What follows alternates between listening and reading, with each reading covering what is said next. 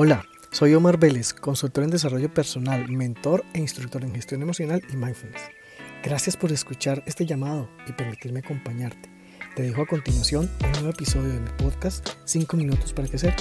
Y si es el primero que escuchas, navega por el menú y descubre más temas que también espero sean de tu agrado.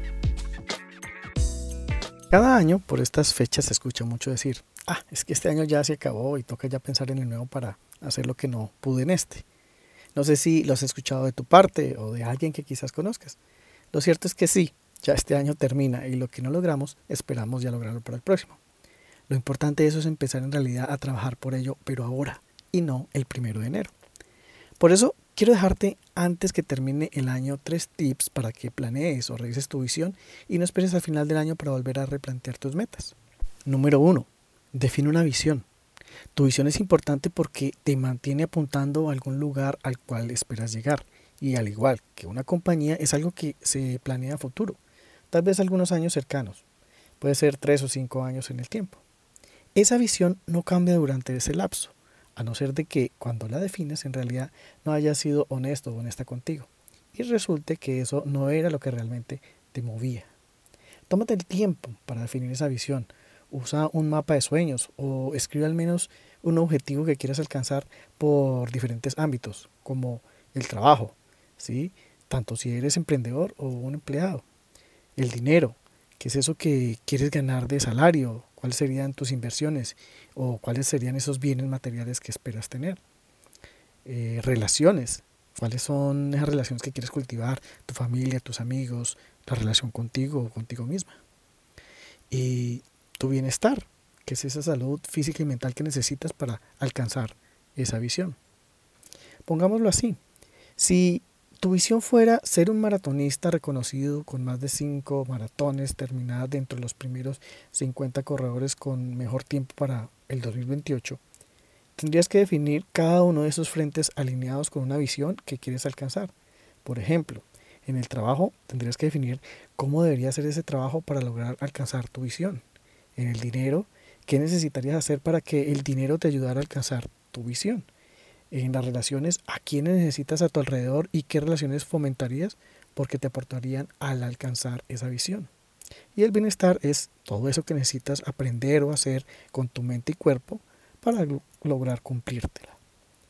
Entonces, teniendo esa visión clara, el tip número dos sería dividir cada objetivo en metas trimestrales que sean retadoras pero alcanzables, porque para lograrles sabes que cuentas con tus fortalezas humanas y competencias profesionales.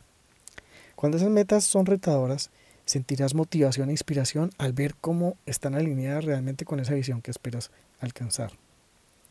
Por ejemplo, si tu objetivo es entrenar para esa visión de ser maratonista, una meta alcanzable para este primer trimestre podría ser entrenar cinco veces por semana a una velocidad óptima que me permita recorrer más kilómetros en menos horas.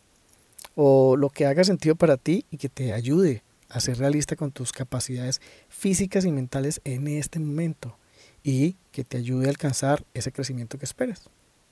El tip número 3, y quizá el más importante, es ser consistente y persistente.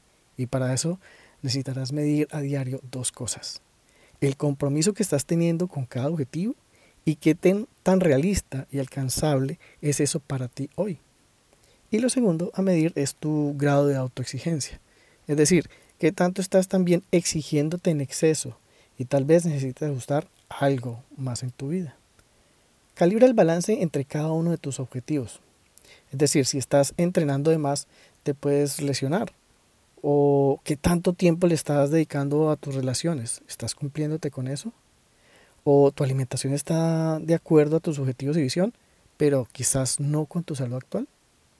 Recuerda que esa visión es importante para ti porque te hace sentir bien, te llena plenamente llegar ahí donde te propusiste.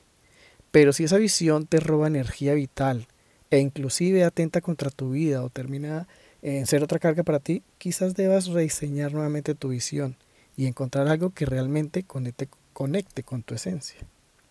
Las visiones no son estáticas y pueden necesitar calibraciones en el tiempo y en otras un total rediseño. Bueno, espero puedas poner en práctica estos tres simples pasos Y si te gustaría conocer más sobre herramientas para aclarar tu visión, búscame en Instagram como Crece Consciente-al piso. Gracias nuevamente por escuchar y espero me acompañes en otro capítulo de este podcast que se llama 5 minutos para crecer. Chao, chao.